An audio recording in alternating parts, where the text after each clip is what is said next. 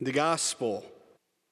The beginning of the gospel, Jesus says, right? Pray without growing weary.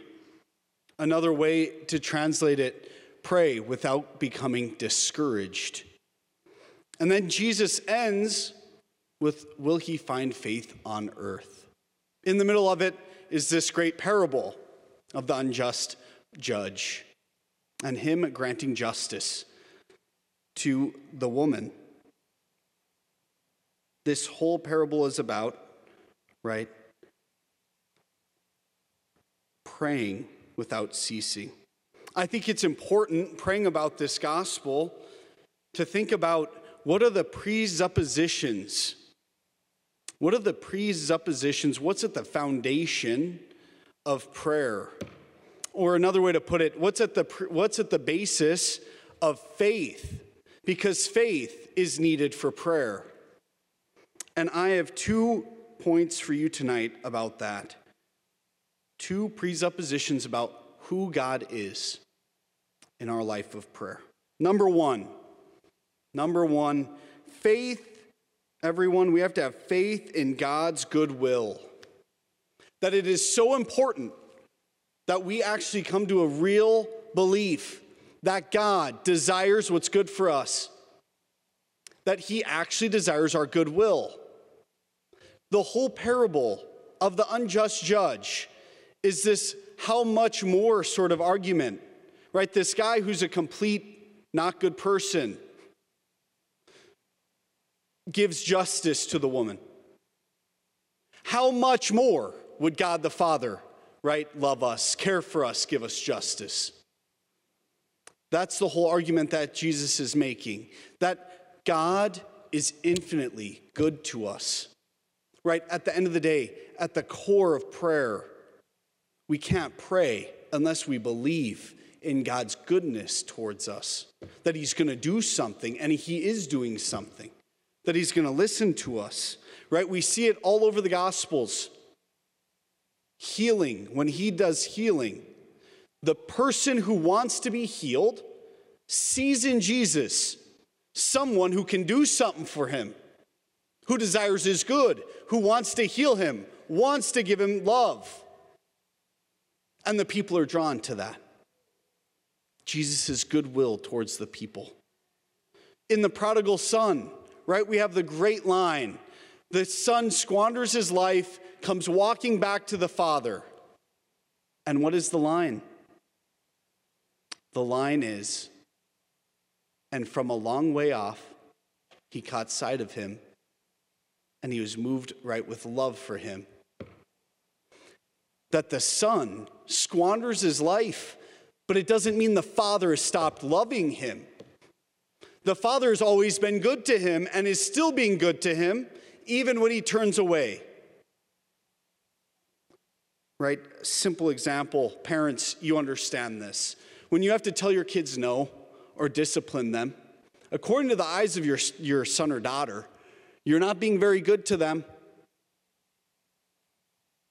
And yet, right, that's what the best thing is for them is maybe to hear no or something else, right? Because they're going to hurt themselves or it might not be good.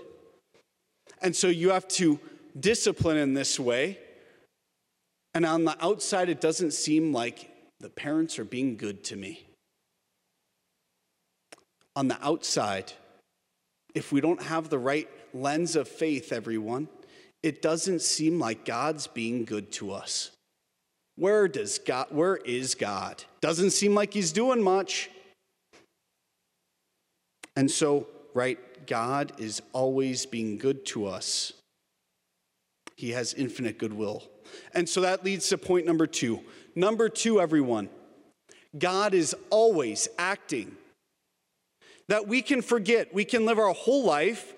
Wow, I remember experiencing God this one time, now He's abandoned me. He's like withdrew His goodness. He isn't acting anymore. Now I have to do something to get Him to be good to me, and you know, so I, I'm in this whole dynamic.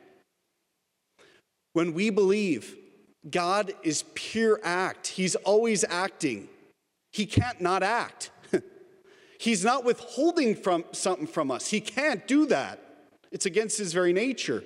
He's always pouring himself out upon us. And so it begs the question how do we receive, right? How do we receive this goodwill that God's always pouring upon us? Because the fault's not on his side, there's a blockage in us. How do we receive this goodness that God wants to give? Two simple analogies, two simple images. Number one, you're in a dark room, wandering around, and you're saying to yourself, I just have to find the light switch. I have to make light happen, find the door, make light come in, something. I have to find light. I have to find God because he's not, you know, showing himself to me. Or you're in the dark room and you realize all I have to do is take the blindfold off and see the light that's present to me. That we remove the blindfold because God is already, right? The room is bright, it's light, but we're experiencing darkness.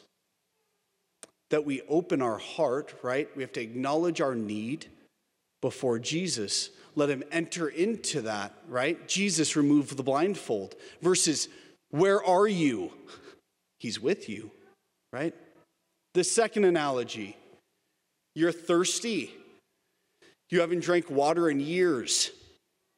You're standing under Niagara Falls and you're like, God, I'm thirsty. Give me water. And he says, uh, maybe just open your mouth. right? Instead of searching for this source that seems to be, you know, lost to me, that seems to hide from me. Maybe God's already dumping water on you, and you just have to open yourself to receive that. Everyone, these are two fundamentally different realities of how we see God, how we interact with God, right? God is always present to us, He's always loving us, always being good to us.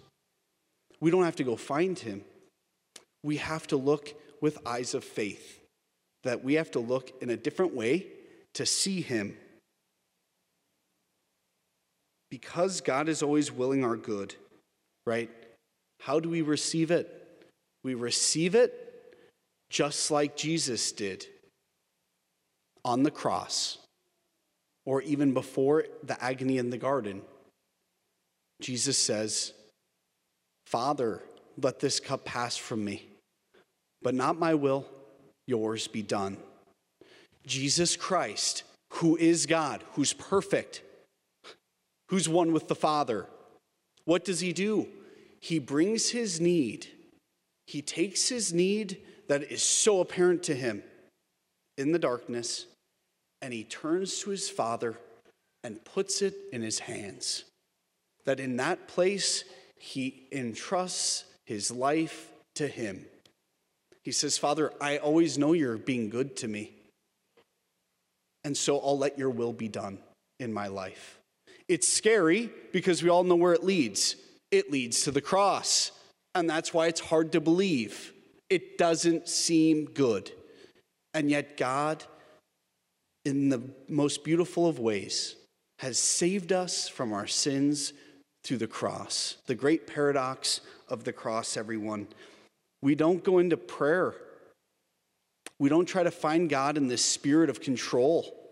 I have to make this happen. Or, right, I have to, uh, you know, find God. Or if I pray, Jesus will then be good to me. If I go to Mass, maybe then Jesus will be good to me. He's already being good to us right? We have to enter into, everyone, the school of trust, this relationship of dependency, that we are dependent on God. We ask Jesus today, we ask you, remove the blindfold, let us see you. We know you are always with us. Jesus, you have to make yourself known to us so that we, in greater faith, can turn to you in our need.